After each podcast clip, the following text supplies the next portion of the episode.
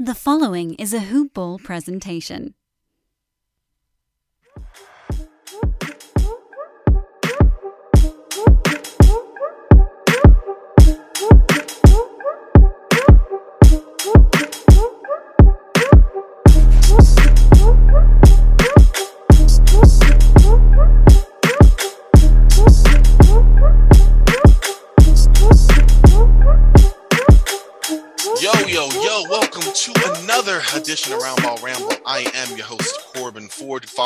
Twitter at Corbin NBA. It's a hoop ball presentation. I say it literally every episode, but please, yet again, make sure to check out Hoop Ball, hoop-ball.com on Twitter at Hoop Ball Tweets. Literally got everything going on. We got the well, my latest episode breaking down the Larry Markkanen and Larry trade with yours truly. We'll get to him in a second. But we also have a 2021 2022 draft guide out, which includes shutdowns, rest risks, say that five times fast, percentage killers, half sensations, and so much more. We also got wager passes if you're trying to make plays on football. Yep, NFL coming up in a couple weeks. We got stuff for that as well. Just a whole lot of good content there. So, again, Hoopball on Twitter at Hoopball, tweets online, hoop dash ball.com. Today on Ramble Ramble, we are continuing our off-season reviews, and I am pleased to once again bring up multiple time guests, like multiple times, um, host of the Cavs Central Pod, uh, 12th man extraordinaire, really 14th man extraordinaire. You can find him on Twitter at Justin Match 26. His name is Justin Matcham. Justin, how you doing, man? I'm doing great. Just glad to be here again. Uh, thank you for having me on. It seems like two pods in a row, so it's an honor.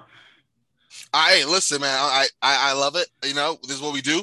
We have good times, good talks, good chats.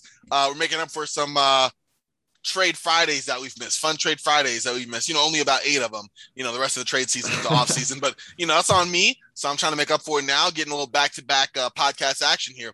And today, you know, we're talking about your team. You know, the team that you're an expert of, the team where you kind of hail from, the Cleveland. This is for you after another 20 win season.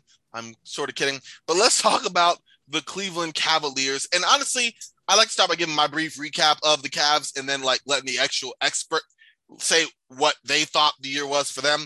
But honestly, if I'm just gonna keep it 100, I um don't really know much about the Cavs this past either. Like they made a good deal and got Jarrett Allen um, in the James Harden trade. Uh, they finished 22 and 50th. That's what I do know for sure. Uh, JB Bickerstaff, once again, at the head of that. Uh, no uh, disrespect to Bickerstaff. I just don't like him. Um, offensively, they finished 28th in offensive rating.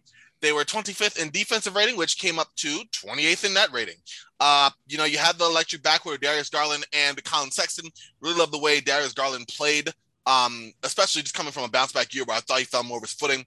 Uh, what he was third on the team in scoring and literally just by um, a percentage point to uh, Mr. Andre Drummond, who played 25 games. Yeah, he was a member of this team as well. Uh, Kevin Love is still around. Isaac Okoro had a decent year. Uh, especially for someone who offensively is limited and shot 29% from three. Larry Nance did Larry Nance things in Larry Nance games, which in this season was 35 games. Uh, and honestly, that's really all I got for you. So I'm going to leave it at that and toss it over to Justin with my first question. What would you look at, or how best would you describe the year that was for the 2020 2021 Cleveland Cavaliers? I think it was fine. I think it was what we expected.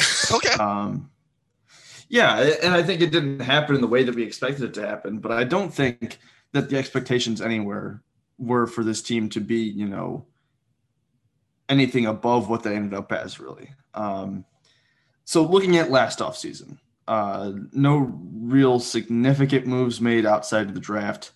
Um, I say no significant moves. Obviously, there's some small ones, Damyean Dotson, um, you know, so on and so forth, Thon Maker, whatever you want to talk about.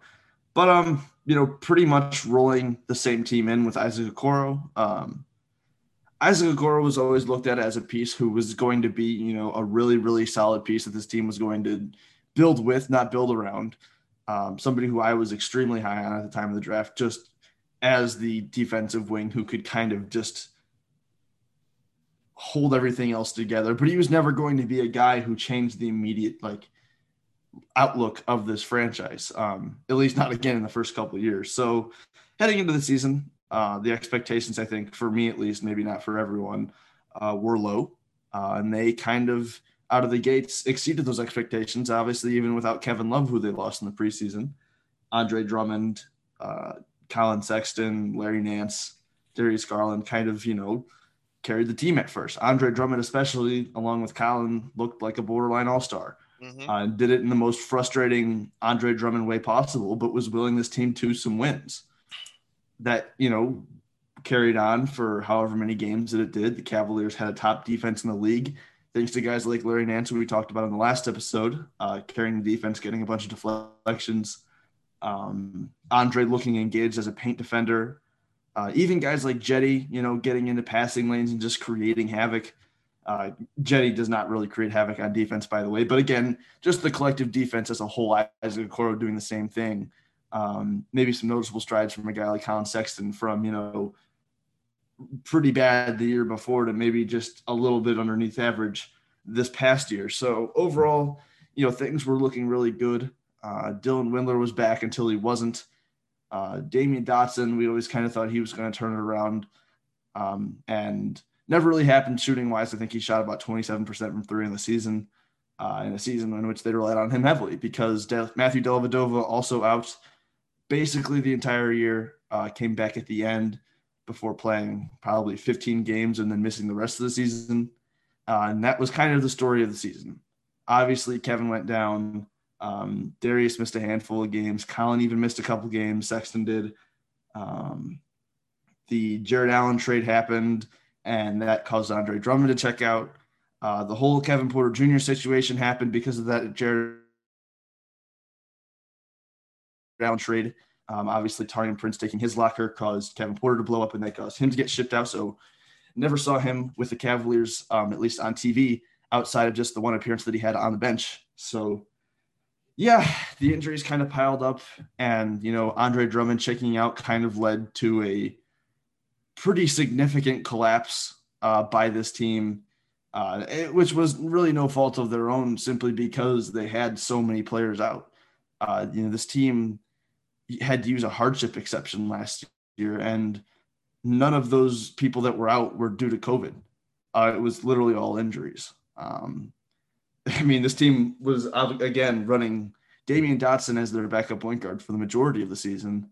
Uh, we saw lineups including Larry Nance Jr. at shooting guard, uh, Thon Maker at the three. It had to get a little bit wild at times, and obviously, like we said, you know, that combined with a Western Conference road trip, which really, I mean, young teams never do well with, you know, especially mid to late season, um, long road trips on the other side of the country against good teams. So, yeah, things definitely fell apart. The 10 game losing streak is the one you can look at. And then, kind of another significant one to end the season um, at a period of time where, again, they pretty much sat a bunch of guys with minor injuries or some significant injuries as well.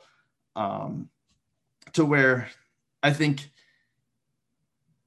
at the end of the season, we ended up where we expected. They ended up where we all expected them to be, but there were also some real flashes of hope from you know a lot of the young guys. So ended up again, you know, we were at picking third overall, got a little bit lucky there, but we'll take it.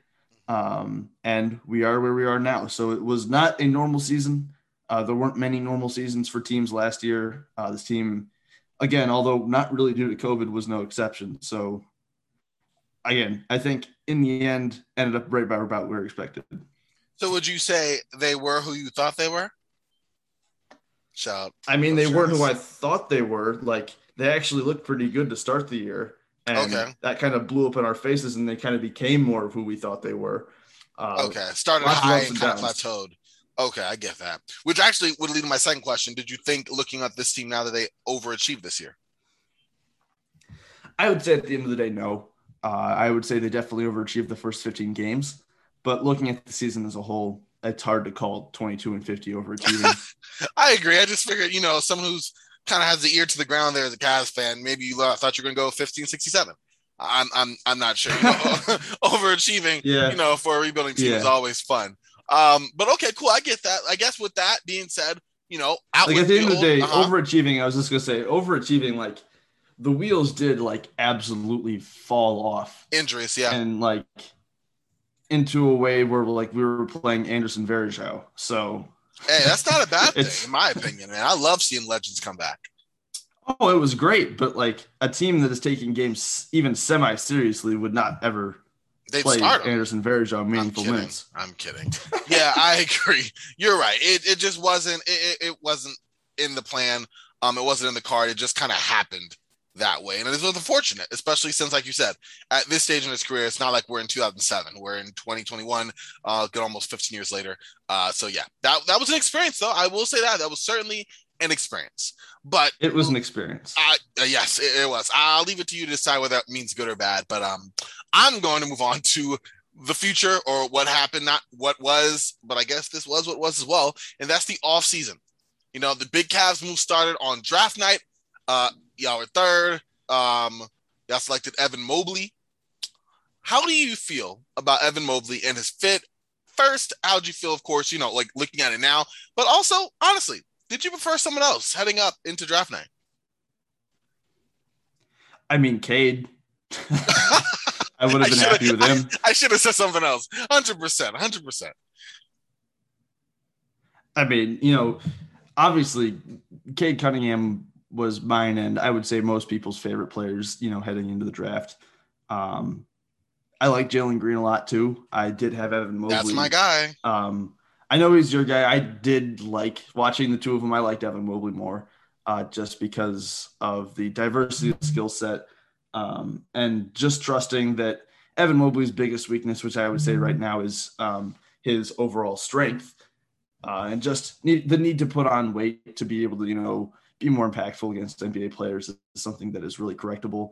Um, and even if it does take a little bit of time, which I think it will, uh, I think he will be getting there. Uh, and once he does get there, he is going to take a pretty significant leap. But no, I, I had absolutely no complaints about the pick, especially not having to choose between Jalen Green and, um, Evan Mobley. Uh, the choice seemed pretty clear. Opportunities to trade down in the draft um, with Toronto, whoever else, um, unless they literally would have thrown just about everything they had, uh, which is probably what the Cavaliers were asking for. I never really saw a deal happening. I thought that they were going to stand pat, and they did. Um, I wasn't the hugest Jalen Suggs guy in the world. I have been very impressed with what I've seen from him in summer league, and I think part of at least me not being huge on him was I just wasn't huge on him for the Cavs, uh, just because that fit in particular was fairly poor. Um, I was a very very big Kuminga person coming into the draft, and I still am. Okay. Um, I actually, um, on my own personal board, I had Kuminga fourth ahead of Suggs. Uh, That- so, okay, I explain mean, that reason if- there. I'm sorry. I need if- you. I need you to talk about that real quick. Why'd you have him over Suggs? I I like Suggs top three in my opinion, in my own draft board. I'm just curious. I mean, I like Suggs too, and I think he's a very safe pick, and I think he's going to be a very good player. But I don't think that Suggs necessarily has the ceiling that Kuminga has. I think I am more confident in most people, or than most people, that uh, Kuminga will reach his ceiling. Um, just the shot creation from somebody of that size and strength, uh, I think, is something that can't be overlooked. I think that's going to be very translatable. Uh, a lot of concerns about his shot. I think his shot is fine. I know that he's not the hyper elite athlete that some have made him out to be, and some have called people out for that. Uh, obviously, he's not Jalen Green, but he is a very good athlete. Mhm. Um, I think he's not in a perfect position in Golden State just because that's a team that's going to be looking to win right now. Um, and he might need some room to fail and some room to grow. Uh, we'll see how much patience Golden State has with him. But um, overall, I just think that you have a chance to get like a true shot creating wing who can also lock down on the other end. Um, the dude is, you know, already an NBA ready frame, an NBA ready athlete. Um, like I said, if the shot comes along the way that I expect it to, I think the handle is far enough at this point. Uh, you know, I can't speak to any motor concerns because I don't know him personally. I haven't had a chance to interview him, obviously. Um, but everything else I've seen, I feel confident him being really, really, really good. Okay, I'm with that. I'm with that. Um, I, But I, feel- also think uh, Mobley will be better. so I will say say all that. I that with also think Mobley. Mobley will be better. do you see out of Mo, between Mobley, um, let's say, and Darius Garland, who's the best guy on that team in four years? In 14 or in four years, I would feel probably pretty safe saying Mobley. Mobley. All right. Um, and again, it's it's really just overall impact on the game. Um, you know, Evan Mobley is never going to be the scorer that Jalen Green is. He's never going to be probably the scorer that Cade is. Um, but being able to just do literally everything well uh, is really going to show itself. You hope in four years he'll also be able to shoot the ball well enough to, you know, be a threat from out there. Uh, we've already seen the passing flashes look really, really nice. Um, I think you know he already has really, really good footwork on defense, guarding down low, and really on guarding on the perimeter as well. Again, strength and just the upper body strength can hurt him down. You know, when guarding the post. Uh, watching summer league against Alperen Sengun, you know, Alperen was able to get, draw some fouls on him and, and back him down a little bit. But overall, Evan Mobley is the guy who you look at in four years um, and say, you know, maybe he's in the conversation for best player in the draft class. Not saying that he will be, just saying that, you know, there's a much higher possibility that you look at him as that four years from now rather than maybe this season, just because he does have a little bit more growing to do as far as a player, as far as physically. I like that. I mean, that makes sense. I personally would probably lean Gar- Garland um, in as well, but I, I do understand there. Um, I guess kind of interesting. Me, what makes you lean Garland? I love Garland's ability. I, I, love his playmaking, but I really think his shot making came around this past year. From what I from what I did see, and I'm not I'm gonna say I was not watch like, you know, 40, you know, Cavs games or even 20 for that matter. But from what I did see, like I think that him being able to like control the offense and coming to a guy that can easily, you know, I think he could be a, and this might be a little bit of a stretch, but like a 23 and 9 guy. I think if he were to reach this, you know, if he were to pan out in the way that obviously the Cavs front office hopes that he does, uh, that might be a high end outcome for him, but I think it's certainly not out of the realm of possibility for Darius to reach that level. Yeah, I just, I really, really, I really enjoy, I really like that. Like, I really, I really am impressed with his, um, uh, shot making ability and the fact that I, I feel he can kind of grow in that role. And maybe once they figure out the backcourt between him and Collin Sexton, since we see it's not going to be a Damian Lillard, CJ McCollum like thing, like more than likely, we'll get to that in a minute. I want to jump the gun here, but like I'm just really high on him. I, maybe I'm maybe I'm more lower on Mobley than anything else, and I think that's also a factor as well. I see what people talk about Mobley. I could just also see it not working out, and then him being like a Marquese Chriss light. I don't know about Marquese Chriss. I just was throwing. I know you like your bucket getters, and Evan Mobley isn't exactly that.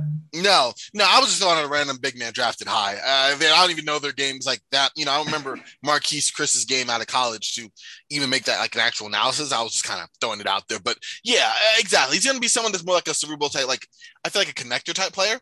Maybe he could be like a master connector type player, and I mean that there's value in that for sure. I'm just not super on him, and, and I'm just higher on Garland for that. I think he'll be more of that in the first couple years, but I think again by the time he kind of rounds out the skill set and again things that are very correctable, which are you know just adding weight um, in the form of you know muscle and fine tuning the shot, which I don't think is that far away. I do think he's going to be really really good. Okay, that's fair. That's fair. All right, I guess that leads me to my next thing to ask you, which is looking at the draft or looking past the draft. Um, the moves that Cleveland ended up making. Um, just the whole between free agency trades. We're kind of going to go into all of the nitty gritty here, but um, I probably know you probably have your whole transaction uh, write up available. But like looking at the moves that Cleveland made, what were your thoughts on that? I mean, they added Ricky Rubio from Minnesota. Um, they lost Taurean Prince uh, in the trade of Minnesota. They lost uh, Matthew Dellavedova. Uh, he signed with Melbourne United. Um, and then they traded a 2022 second round pick to Minnesota. So not a whole lot, to be completely honest with you uh, extending Jarrett Allen. But you well, forgot years, Chandler Vaudrin signing as an undrafted free agent. Oh my god! Darn it! I didn't. this is why I hate. I love having you on. I hate having you on. I didn't even register it. Not even in my notes. not even. Not even thought of in my notes. But uh, say it one more time for the listeners. Who? Oh, Chandler Vaudrin. Chandler okay. signed with the Cavaliers right after the draft. Uh, actually tore his ACL during summer league, which kind of sucked. I actually really liked him as a player. Um, oh man, you know, hope he can bounce back from that. I think he might actually have an NBA future at some point uh, if he you know doesn't if he isn't too affected by this. But um, yeah, shout out to Chandler Vaudrin. Yeah, uh, Justin basically just said he's a player to watch in three years. Like I said, Evan Mobley versus Darius Garland. It, it might be him. I'm with you on that. Might be him. We never know. You know, we never we, we we never can tell, can we? No, no, that is very, very true. Um, with that being said, though, of the moves that you know, the more or less uh, notable moves, what did you think um, about what the Cavs did and how they what they achieved this offseason? Thought the Rubio trade was good. Yeah, that's the big Um, one. Obviously, like the Cavaliers are in the news right now for having too many big men and too many power forwards. Well, we're getting to but- that. And, and we'll get to that, but trading Taurean Prince for Ricky Rubio was kind of a step towards fixing that problem uh, because Taurean was again just another person in that kind of crowded forward rotation. They had no clear answer um, at the backup guard position, point guard in particular. Uh, with Matthew Dellavedova obviously signing, um, like you said, with Melbourne, uh, I don't think that he the Cavaliers never really wanted him to be the answer anyway. Uh, Damyean Dotson, I think, is clearly not that answer, and it is TBD whether he will make the roster or not. Um, I would honestly be surprised if he did. Uh, so going out and getting Rubio, who's on a expiring contract right now, um, and again, team needs looking at him. Um, defense from the guard position is something that was important for this team. They got that in Rubio. So overall, uh, the value of the deal, only giving up a second, and Taurean, who you know did help this team as a shooter, but it was kind of unclear how much he was going to play just because we did have so many guys at that spot. Um, I really, really like the move a lot.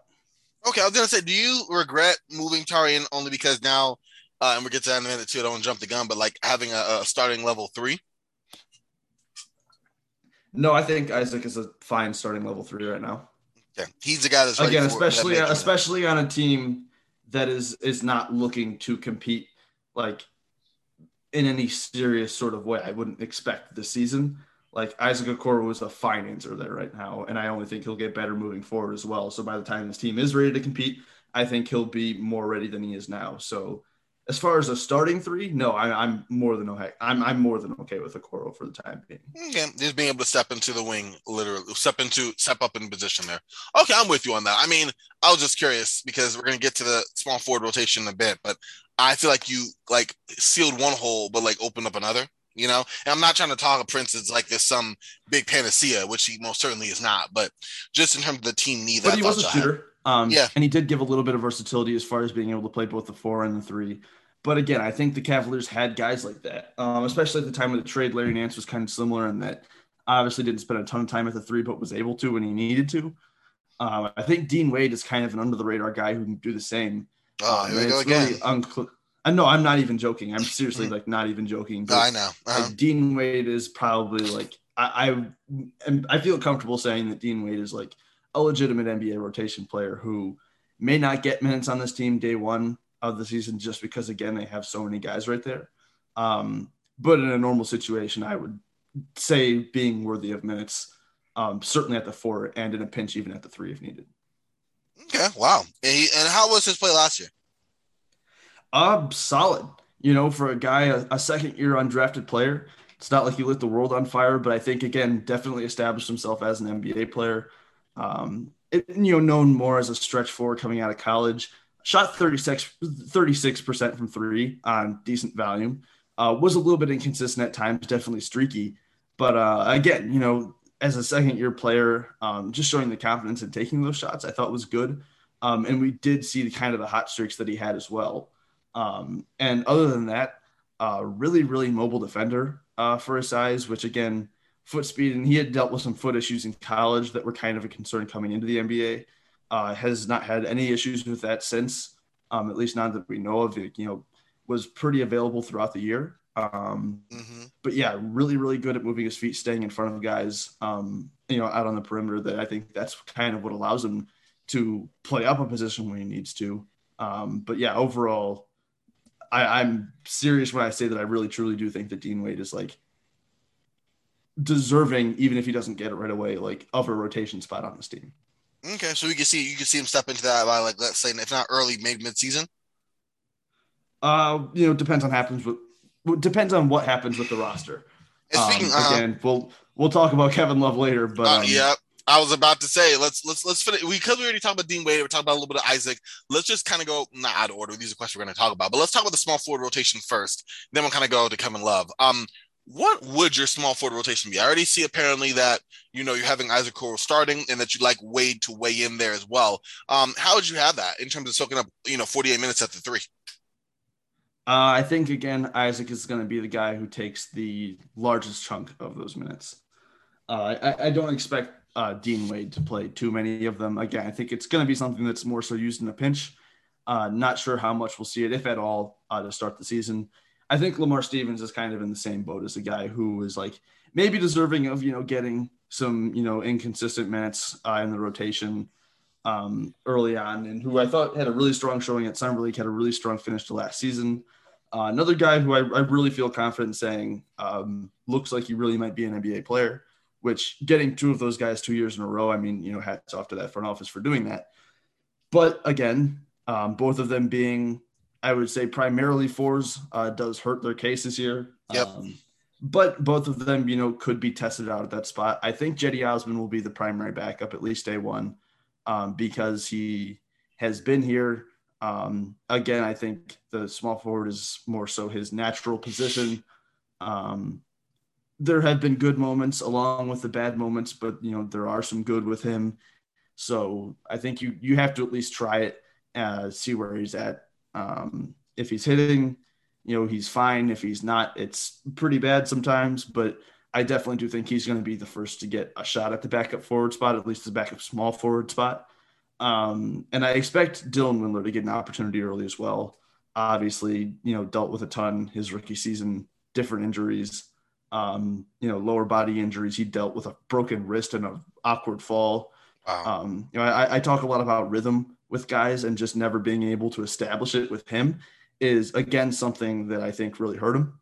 Um, you know, being a shooter and just you know missing his entire rookie season, using all of that time to rehab from injury. Um, you know, finally getting back and getting healthy, and then breaking your wrist, and then having to get back from that, and yeah. then dealing with more injuries. You know, later in the season, um, there are some concerns as to whether he will be able to stay healthy. Obviously, he missed the summer league as well um, with injury concerns. So we're just going to have to see. One, we'll have to see if he's healthy. Um, and two, I think the time is running out for him um, just because, again, the inconsistency that we saw with him shooting the ball last year. Uh, he was relied on pretty heavily early on to be a shooter. And outside of, I would say, one stretch all season, he really kind of disappointed during that, um, or disappointed in that role at least. Um, and he does he has shown the ability to do other things well. He's really good. He's a really good rebounder for his position. Um, smart positional defender, knows where to be. You know all that fun stuff. But overall, I, I do think that he will get an opportunity early. Um, but if he fails to take advantage of that, I could see the minutes start to slip away fairly quick. Okay, so it's not a lock for him at all. Not at all. Okay, I'm with you on that. All right, cool, cool, cool. I guess moving from that to kind of the big, the big, the big guy. The news that was out today, um, the one who's unlikely to engage in a buyout despite basically having almost no promise of minutes or time. Um, the big albatross is a nickname I've never heard used, but I would use. We're going to talk about Kevin Love here. what do you think about Kevin Love, where he's at?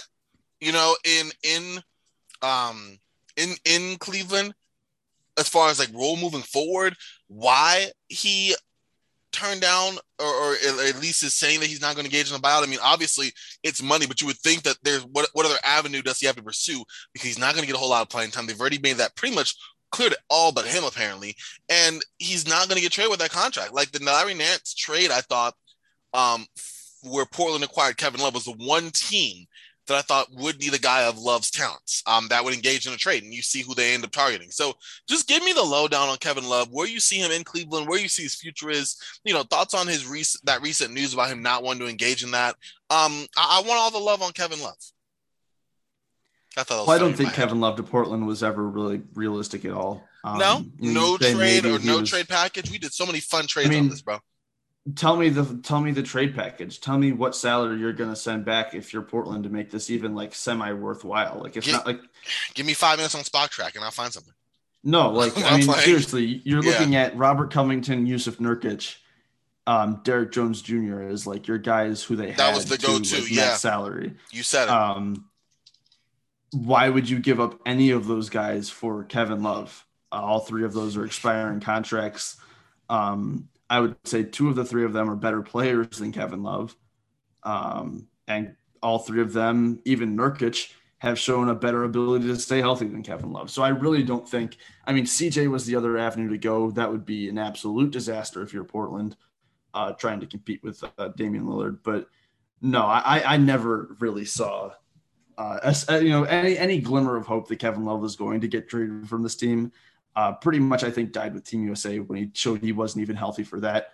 Uh, still basically dealing with the same issue that he suffered in the preseason last year, which was that calf issue which he was projected to be back from in January of last season.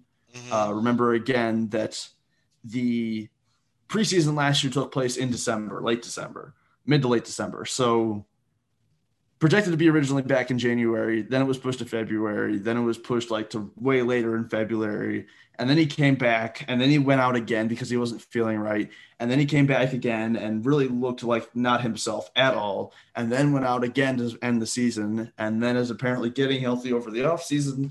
Uh, looks like he's going to be playing with Team USA.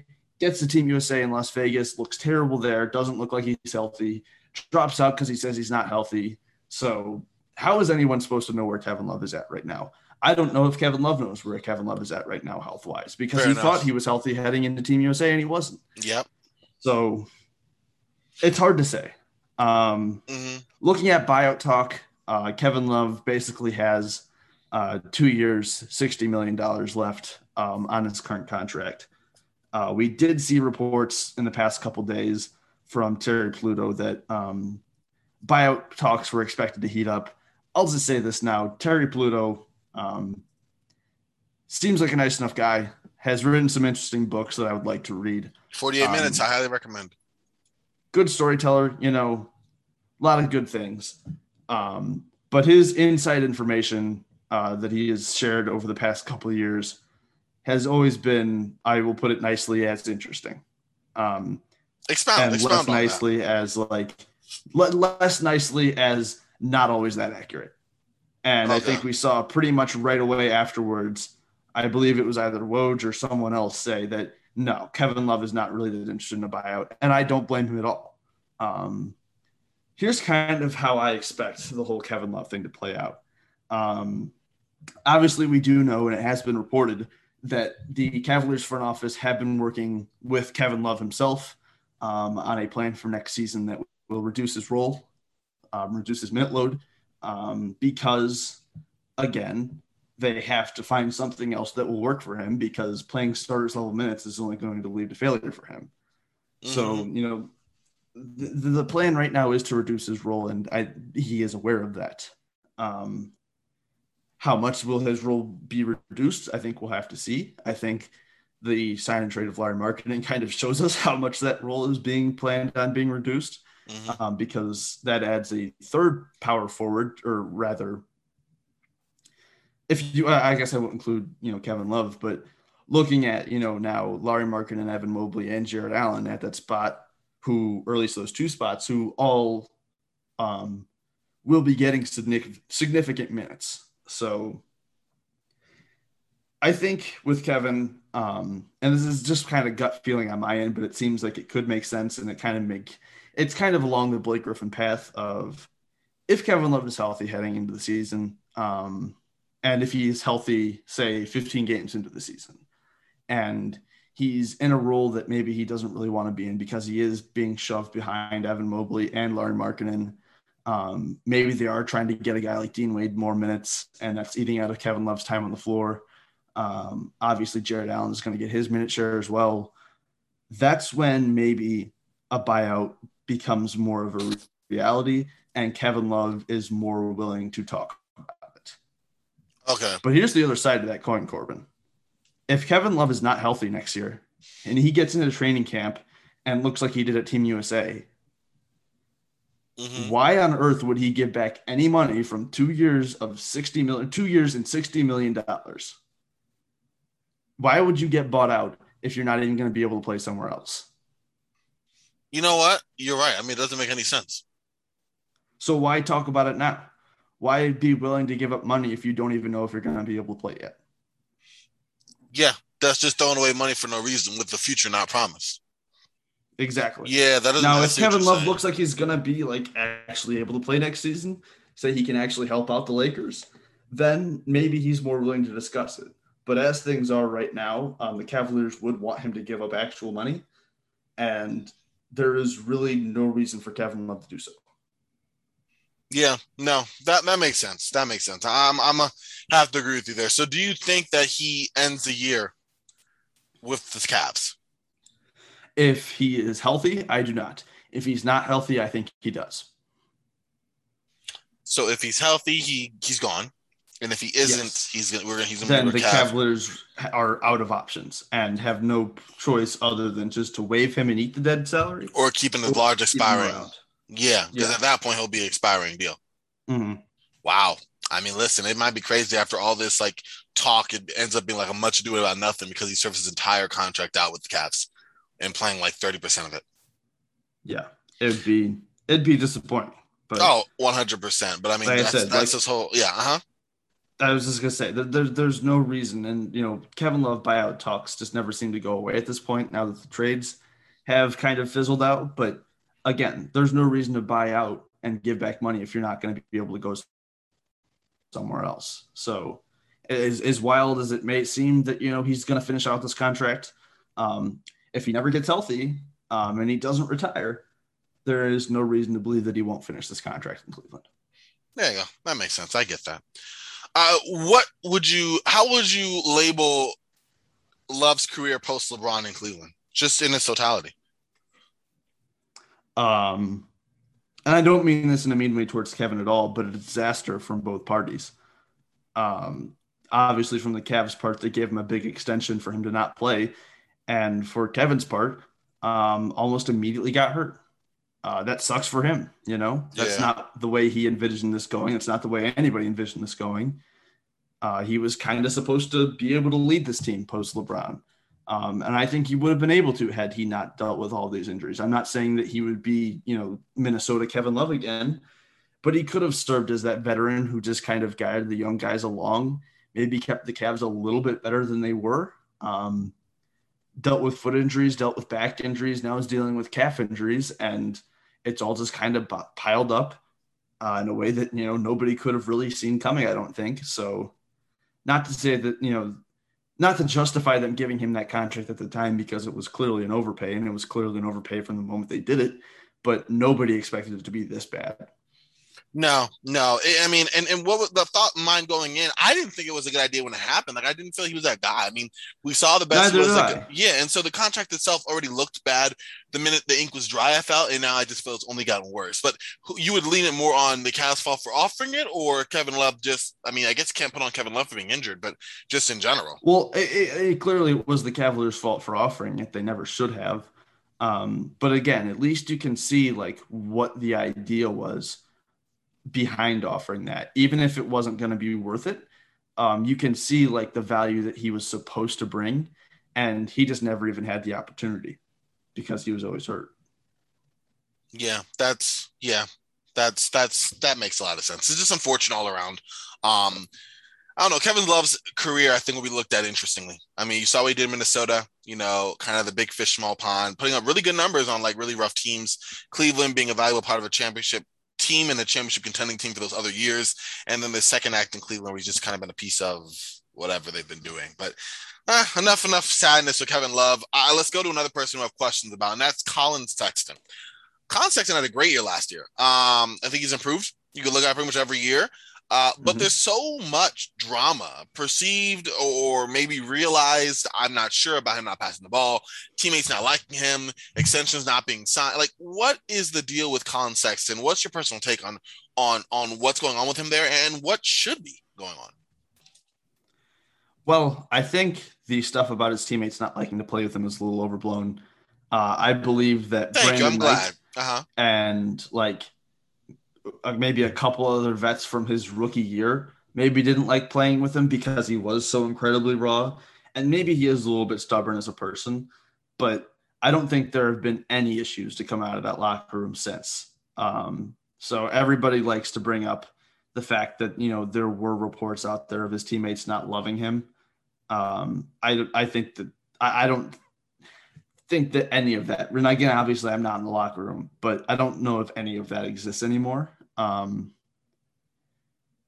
I'm sorry. What, what were the other questions that you asked? Oh, oh, no, no, just, you know, honestly, no, just your whole thoughts on the Collin Sexton in general. Like, not only like the drama around him or whatever drama perceived or not, but like whether you know he is going to be on the move. What do you think, kind of from the pulse from where you are, if he is going to stick around? Like, like he's such an interesting piece, and I don't want to label him part of this core because I've heard just mm-hmm. so many questions and stuff about him moving on, being traded and whatnot that I don't know what to make of it. And so I'm looking at someone who's a lot more plugged in on Cleveland side, asking, what do you make of him, it, the whole situation? Yeah, right now I expect him to stay. Um, I expect him okay. again to start the season at least with this team. Uh, you know, I think I I think it's more likely that it gets dealt the deadline than right now, but I don't think that either are likely. Um, we'll see if an extension happens this offseason. I think after Labor Day, um, according to Chris Fedor, is when those extension negotiations are expected to kind of heat up again. The two sides are going to get together and talk more about that. So, looking at that as kind of the time period of maybe when we'll get more information on extension talks. Um, but one thing I think is clear with that, and that is that he's not going to get a max from the Cavs this offseason. Um, obviously, the trade rumors have been kind of swirling all over the place with him. Um, for depending on who you talk to, different reasons. Um, some being because the you know the Cavaliers don't believe in you know the long term pairing because they don't want to give him the max contract, whatever. Um, but at this point, it kind of seems clear to me that a big motivating factor, if not the primary motivating factor, um, behind all the trade rumors that we saw and that we heard, um, really were just to gauge his value um, around the league as a player. And I think from the Cavaliers standpoint, uh, we saw offers of Obi Toppin and Kevin Knox. Um, That's a fair deal. Middling and middling draft picks.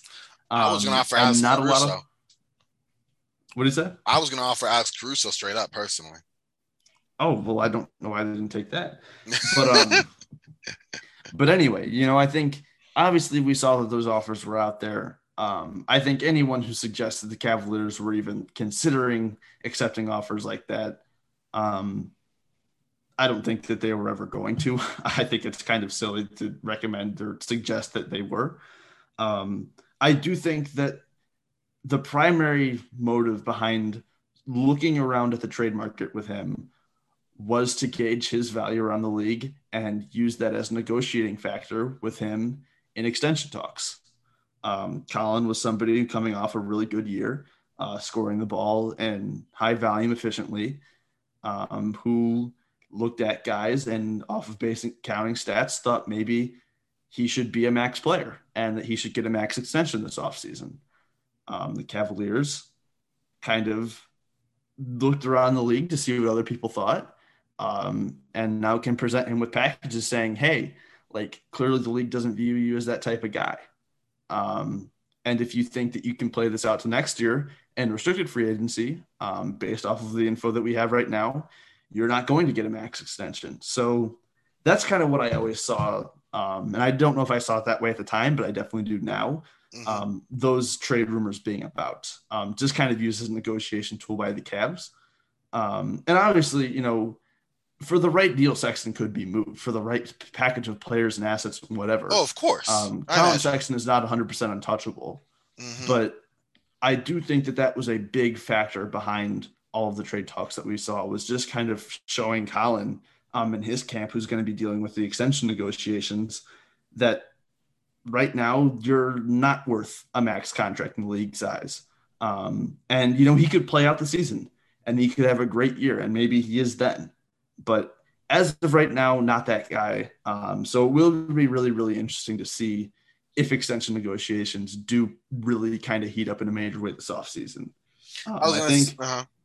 I was just gonna say I think Terry Rozier getting the extension he got uh, kind of will serve as a baseline for what Collin expects to get. Mm-hmm. I do think that'll be higher than that, um, but I could see that kind of being the starting point of negotiation and just talking about Collin Sexton as a player too, like the Cavaliers are going to need him on offense this year.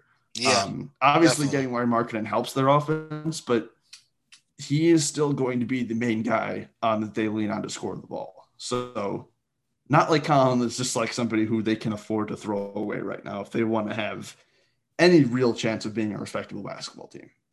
Well, that's Cleveland for you. So who knows about that one? But no, I'm with you. I think that Collin Sexton, he has a lot of talent. I personally wish that they would kind of build around that core of him and Darius Garland.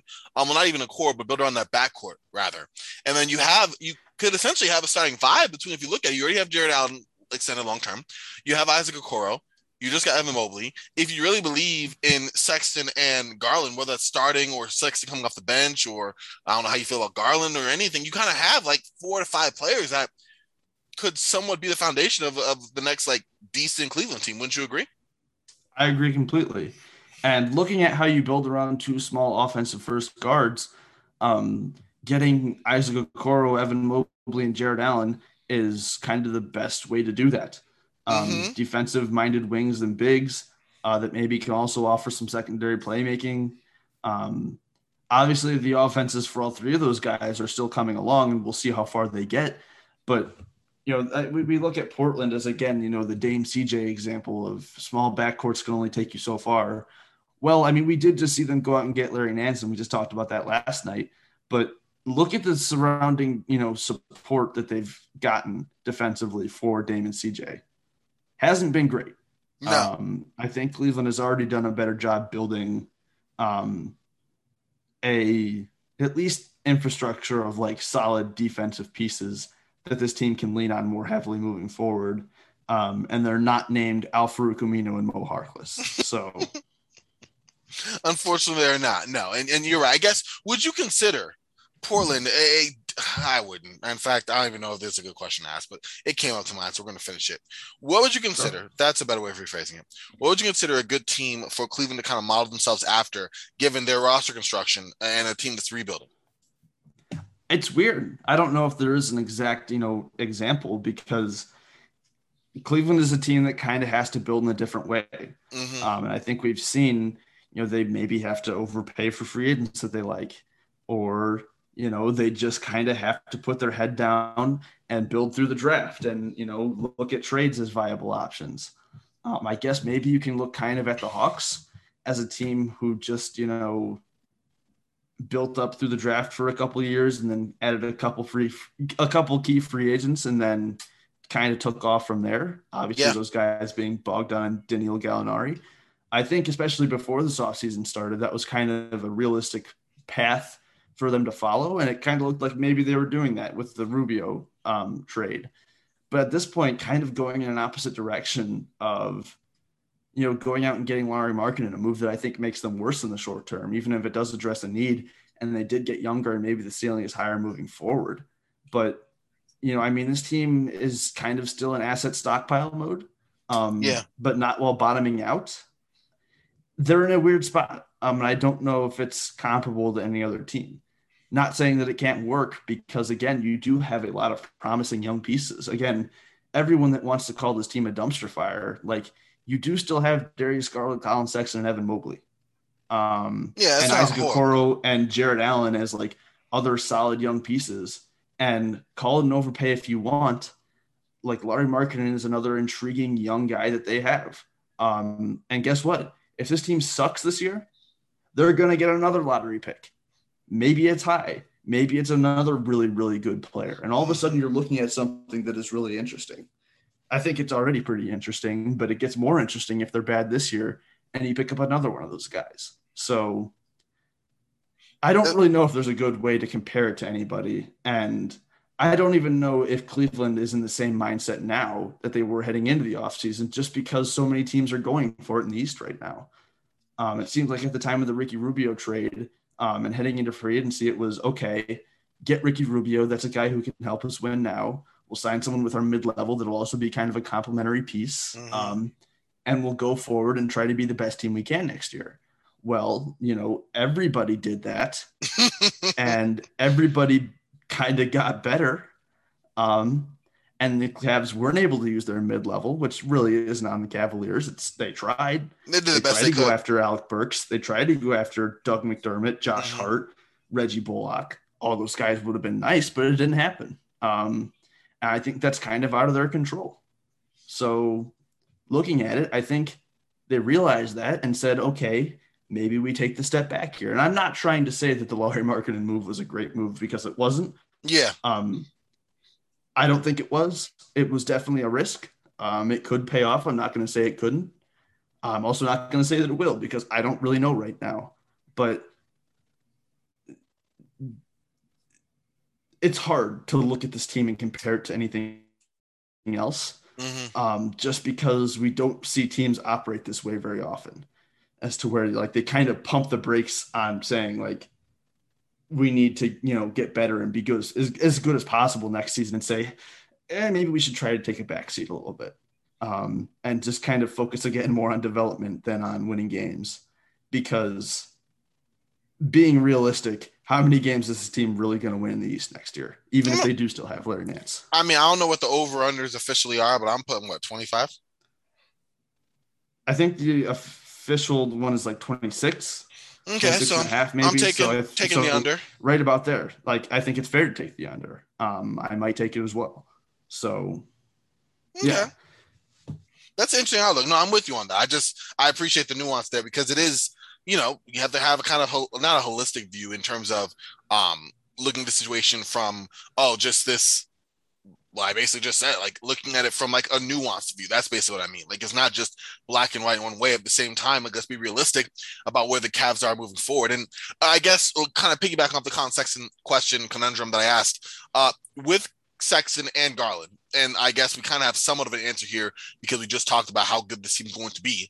But where would you rank the Cavs backcourt in just the Eastern Conference?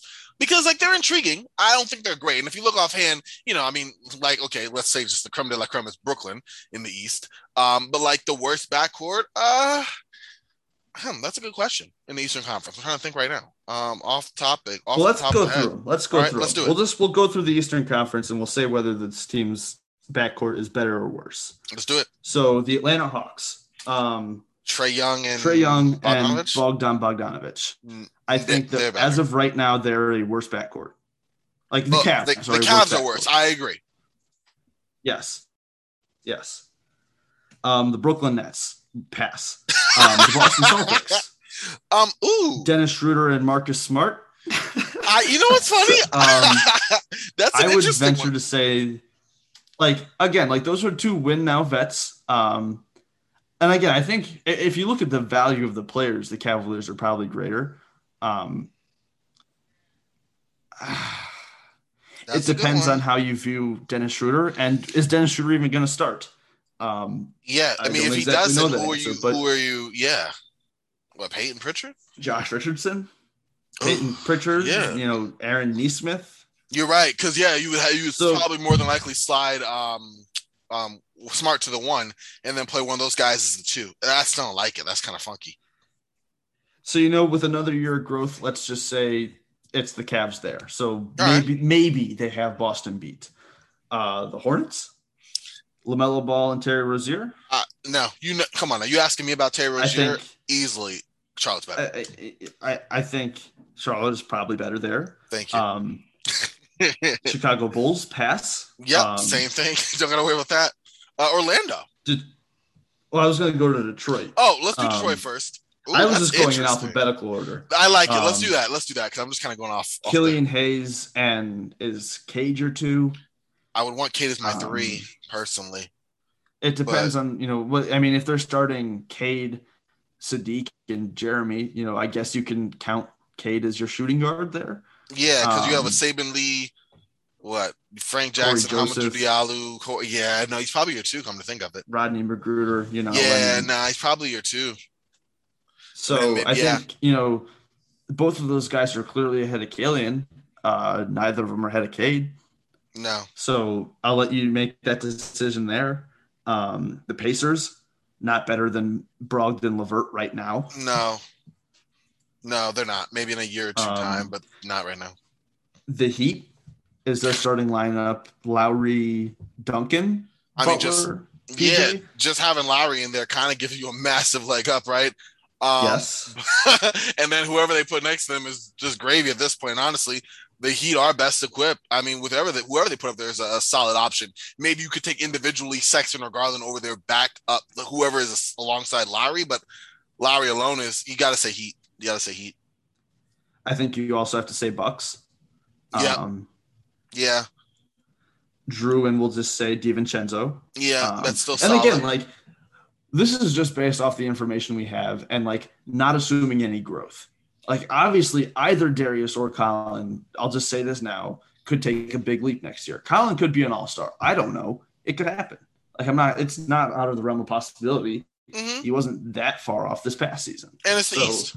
like, and it's the East, and weird things happen in the East. So, you know, not saying that things couldn't change here, but looking at the Knicks now, uh, Kemba Walker, Evan Fournier. Kemba, obviously not what he was. Fournier Not something. I mean, depends on your opinion of Fournier. I'm not like, super high on myself. He's good. Like he's a starting shooting guard. Um, maybe that's something that's you know kind of comparable. there you go. I Um, like that. Again, that's a, that's another one they're in the mix with. Me. Your maybe. mileage may vary. Yeah. and yeah, it depends on what you get from Kemba.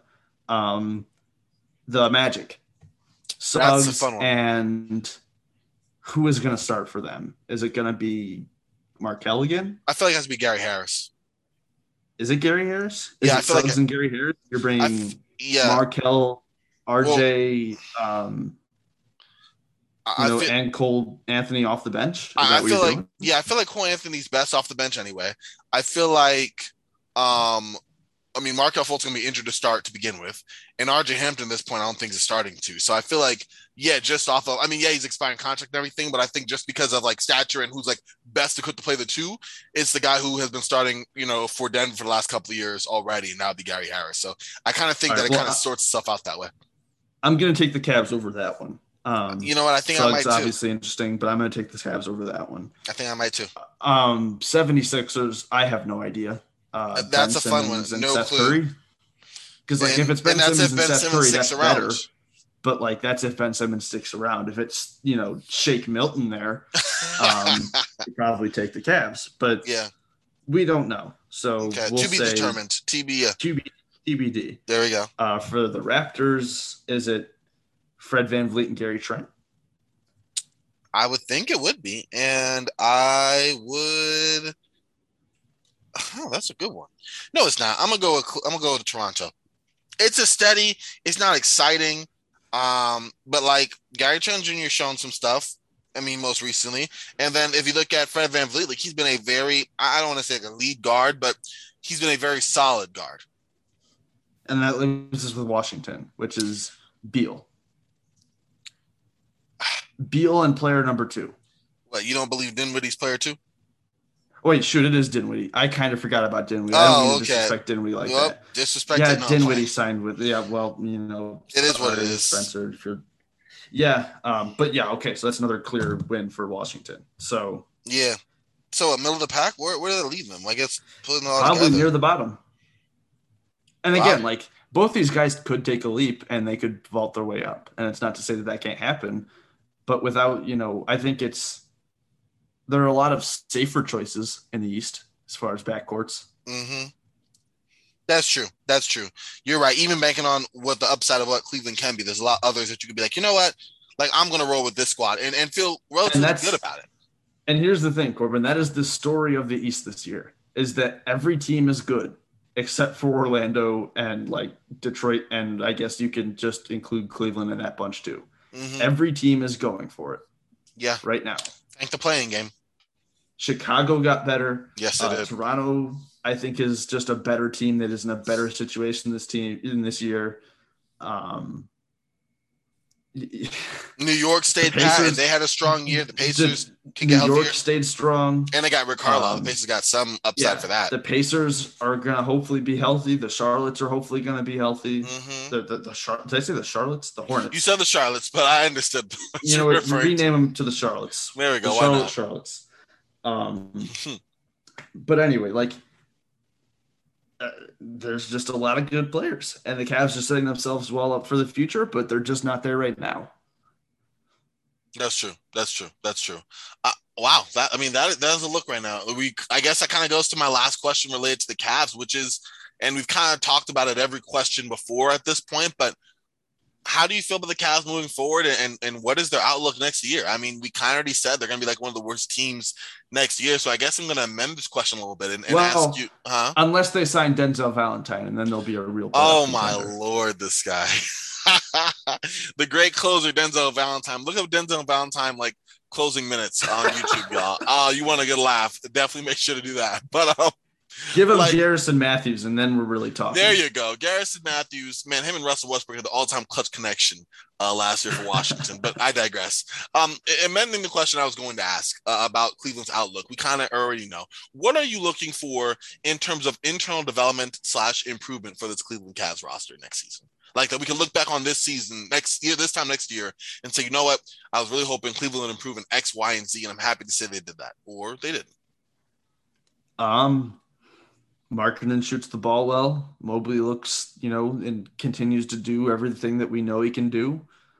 Um, even if it's just marginal improvements from Garland and Sexton, as long as they still look like they're on the right path.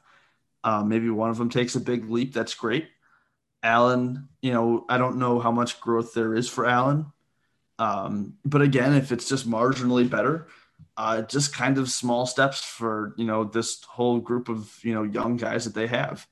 Um, I think I feel fine about the future. They're moving in the right direction still. Um, again, they're not built for this year. They're built for a couple years from now. Um, they're not moving as fast as some people would like, but I think that's okay. I like that. Okay. All right. I get that. I mean, it's a solid, optimistic look at honestly where the Cavs are. Not a great team. Probably not going to be a great team. And again- soon, but mhm. If you think this team is going to suck next year, you're just saying they get another top lottery pick. that's true. And that's only gonna be better. They're adding another lottery pick to this team. That's true. So That's true. Uh, I guess. Um. Well, I guess it's gonna be a good time to kind of end it on that, right? I'm gonna end on that one right now. Um. Thank you. I think I think the things that need the, the answer for the Cavs Mhm. is You won't let me have a good finish clean. You won't have me a good finish, man. You got to help me with these. Well, what I was going to say is Yeah, the no, thing the say, uh, need right now is Paolo Banchero. Give us all the power forwards, draft Paolo Ooh, Banchero, and give us a lineup Lobos of give us a lineup of Evan Mobley at point guard, um, Lauri Markkanen at the two, Paolo Banchero at the three, or no, we'll say Dean Wade at the three, Paolo Banchero at the four, and Jarrett Allen at the five. I think wow. that's the team of the future. Wow. Okay. And this is for 2023. Yes, All right. Listen, we Point got our Mobley is going to be a thing. Point Mobley is a thing. We got a 2023 team with Mr. Paolo at the helm. Uh, we're going to be safe to assume that Kevin Love's going to be healthy, no longer on this roster. Uh, that the Cavs will also move on from Collin Sexton, and the Ladarius Garland will average 23 and 9. That's what we kind of come away with with this pod, right? Yeah. I- I'm with it. Let's do it. I'm with it. Let's do it. It's done. well, listen, man. We got to do the all-time team though, right? I was about to say thank you for helping me talk about the Cavs because I appreciate having that off-season um, look at them and where they're going. I'm looking forward to doing the next year. And now we close out with the last question that I usually have started to ask all first-time guests, but I came up with that initiative after I had you on for like you know 67 times. So now I get to ask you, Justin Matcham, what is your top five favorite players? And when I say that, obviously I don't mean like, you know, Michael Jordan, Kobe Bryant, LeBron James, unless of course those are your top five. I just mean the top five guys you like watching that you always root for, like they're your favorite players. And I'm just gonna give you mine. I give every, you know, first time guest mine, but it's Russell Westbrook, Terry Rozier, Monta Ellis, Latrell Sprewell, and be easy, Michael Beasley. Uh, so that just goes to show you that it, it- you know they're going to get buckets. Um, are we going to win some games? No, hypothetically, you know, probably not. But this isn't a hypothetical, you know, championship. This isn't an all-time tournament. It's your all-time favorite players. It's your uh, your hoop vibe squad. That's what I call it. So let's get your hoop vibe squad, Justin. All right. Well, okay. So I originally made this list and I had about 20 guys.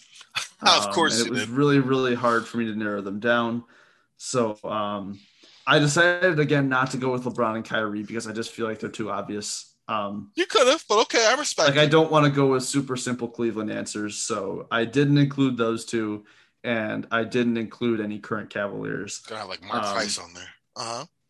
I don't have Mark Price on here. I have all except for one of my top five are current players. Um, and one actually just became a coach, and it's not Jared Dudley. So I'm sorry to LeBron, Kyrie, Nikola Jokic, Fred Van Vliet, Cedi Osman. JaVale McGee, not Jetty Osman, Hayden Bates Diop, Josh Okogie, Monte Morris, David Nwaba. I can now say Larry Nance Jr., Justice Winslow, Richaun Holmes, and Justin Turner for not being able to include them. But um, I'll pour a drink out for him later. yeah. Are you ready for my my top five? Let's talk about the ones who made the cut. Let's get it. Okay, so I kind of did it as like a lineup. So Okay. my point guard is Troy Brown Jr. Whoa, funky off the top. All right, I, I respect it a little. My two guard is Norm Powell. Okay. Okay. My small forward is Kyle Korver. Wow. Okay. Cleveland Cavaliers, Kyle Korver, or before that? All star All Kyle of it. All of it. All of it. All right. There we are. The whole experience. Kyle Anderson.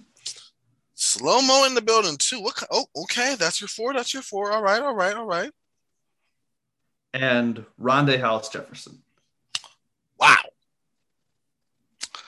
All right. Run that back to me. Rapid fire. Let, let's just get wow. That is, I'm trying to, let's just get that team again. And those aren't in order of like favorite to least favorite. Like those are just like I, I don't want to pick between them, so they're just in a lineup.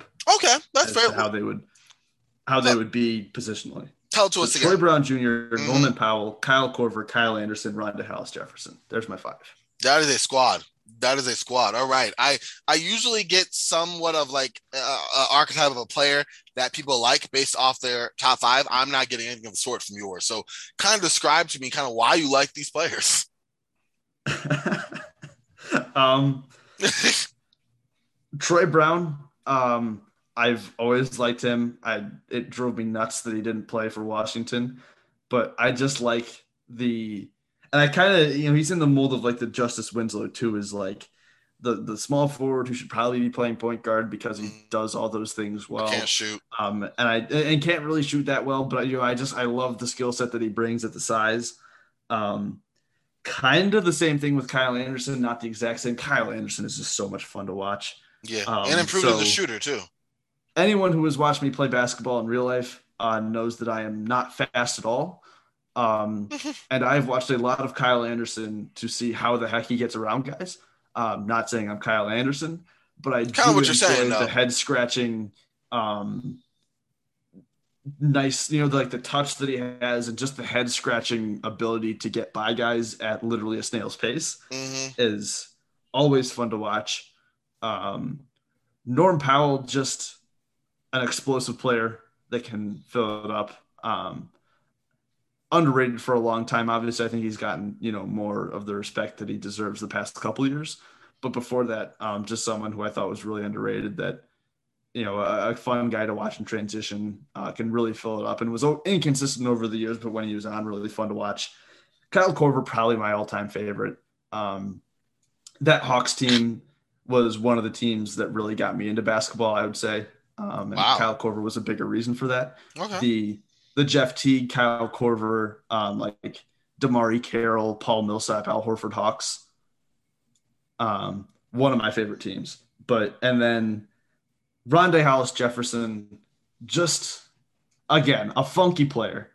All these Um, guys. I yeah. guess all these guys are kind of funky players. Yeah, Maybe yeah. Norm Powell is the most regular, Yeah. but again, just a guy who's just offers so many different things. And yes, he can't shoot, but um, you know, just strong as an ox. Um, kind of just plays. I think Zach Lowe once described it as like a bull in a china shop when he gets in the game, where he just kind of comes in and just creates a mess. Okay. Um, and whether that's good or bad, uh, it, it's a mess, and it's it is. It always just entertaining is. to watch. It is. Okay. Okay.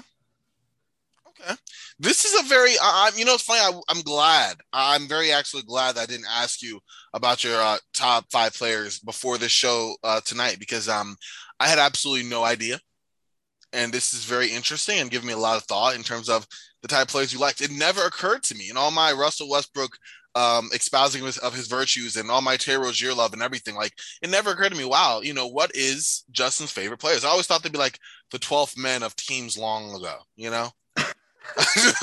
You know, I have here the 1997 um, Washington Bullets, uh, 11th man. He played 42 games and then went down to the D League and is playing now in Lithuania still. That's what I always imagine your guys would be. So that is good. Okay. Well, I, I, I, thank you doubly. I thank you one for your time, man, helping me with this show here, uh, talking all things Cavs. I thank you for giving me the most interesting um, top five I've gotten in the six times I've done this, and I've gotten some really uh, fun ones for sure. But um, thank you, thank you. I will just say, I will say, like the omissions that I had to make were very difficult.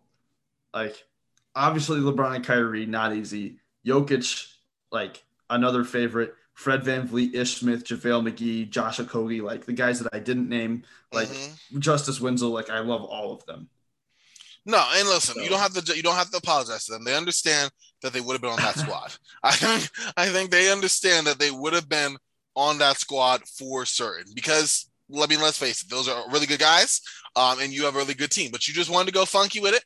Um, if you had to make a bench, you would have them as a bench. I'm I know you would, and that's all they need to know. That's right. That's all I need to know. Justin, man, it's been a blast. Thank you for coming on, bro. Thank you as always for having me on. Hey, of course. I'm glad that we were able to get a couple in here. It had been a little while, so you know, glad we're both back safe from summer league, and just glad things are going well. Dude, same thing. And get ready because we're bringing back the Fun Trade Friday. So, um, try, you know, slot some time. Uh, we got to We got to get that going. I All mean, right. I hope you're ready for it. Oh, dude, uh, listen, I'm ready I, for it. I'm rejuvenated. I am ready to break down some fun trades. Having done SBC, um, I made some really fun trades. Oh, did I tell you? Okay, so we had the Oklahoma City Thunder, and yes. we were going to trade Lu Dort. We only guy that was like relatively untouchable for us was Shai Gilgeous-Alexander, and we were going right. to trade Lu Dort. We made him available. We were offered, I think, a first couple of like a first rounder and Andrew Wiggins. We're like, nah, we're good on that. And then we were offered, and then they come out of nowhere with Kuminga, right?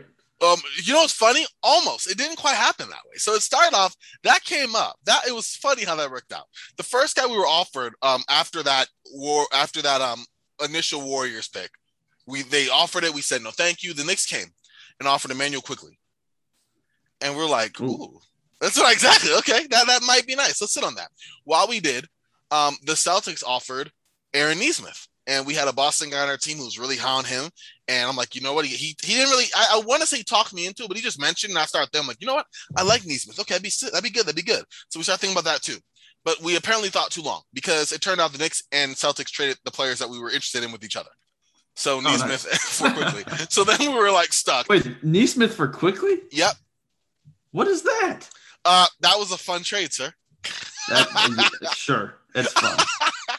That was a fun trade, sports business classroom edition. Trust me, they had a they had a, it was interesting hearing the explanation for that. But anyway, they had that happen. I mean, this is the same during this trade, dude. You saw the one that Karl-Anthony Towns got traded to the Kings. Karl-Anthony Towns got traded to who?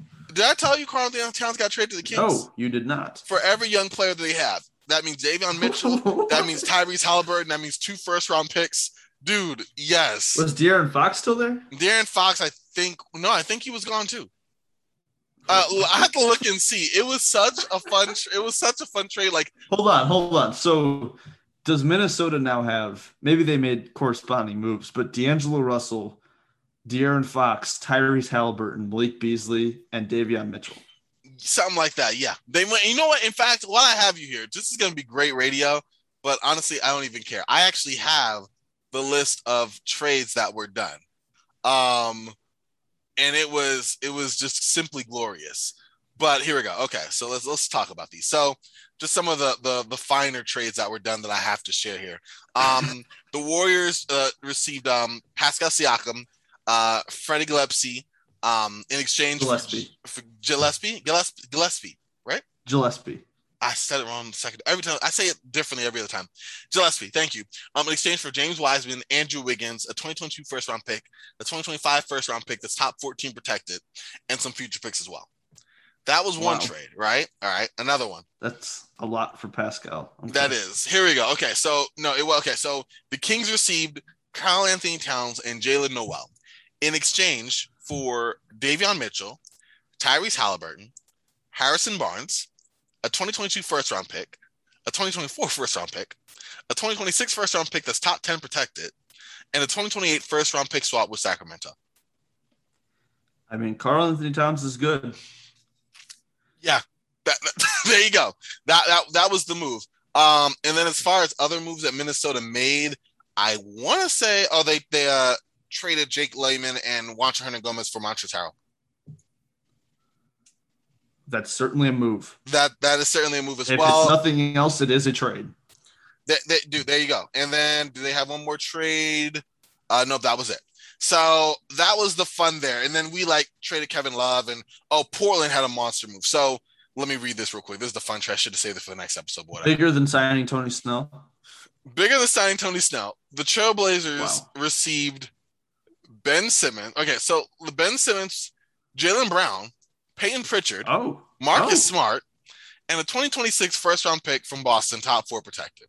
The 76ers received CJ McCollum, Aaron Nesmith. This is after the King that they got him back after the Celtics and Knicks had their trade with the man, you know. Oh, by the way, the 76ers. Um, okay, so let me get finish this real quick. After the trade between the Celtics and Knicks, the Knicks then traded for Aaron Nesmith um, from the 76ers. Um, okay. For Immanuel Quickley. So the 76ers got Immanuel Quickley. But That's going back weird. to this, exactly. Um, so the 76ers got Quickley, or they got, yeah, um, McCollum, Robert Williams, and Romeo Langford. And then the Celtics got Tyrese Maxey, Robert Covington, Damian Lillard, a 2022 first round pick, top 14 protected, and a 2022 first round pick swap with Portland. That, My head is spinning. Yes, I honestly I should have said that for the other pod, but I had to slap it on the end here because that was just to me madness. Like, like wow, that was that is. It was a lot of fun, but that that that is what we have more to look forward to in the coming weeks as we get back to Fun Trade Friday, my dude. Exactly. I would have been the Milwaukee Bucks, just like trading with trading for like Trey Burke with my trade exception. So dude, I, exactly. You would you. That's actually what I did. I did a mock off season this off season, and uh, I literally just traded for Trey Burke as Wow. Milwaukee. Yeah, I'm trying. Next time, uh, yeah, that that sounded fun. I'm not gonna lie. Like, it was kind of deep in the weeds, but I love that stuff, man. A lot of fun there. I, I was I was happy to have kind of looked back on that. Yeah, but that, that's you. That's you playing in the margins. You know. That's what That's you. do. There you go. This has been Justin Matcham. Follow him on Twitter at JustinMatch26. Find me on Twitter at Corbin NBA. Make sure to check out Hoop Ball again, hoop-ball.com on Twitter at hoopball tweets. I have a really fun show coming up in the future. I'm interviewing um, an author of a book all about the Knicks from the 90s. It is not Chris Herring, uh, but it is very, very good. I cannot wait to dive into first the interview and then my own personal book review. We're going to do some more book reviews, some deep dives. We're in the off season, baby. It is that time. Continue to expect off season reviews, but we are just having fun here on Round Ball Ramble. And with that, y'all, for Justin, for myself, we frosty. Y'all stay frosty, and I'll talk to y'all real soon. All right, y'all.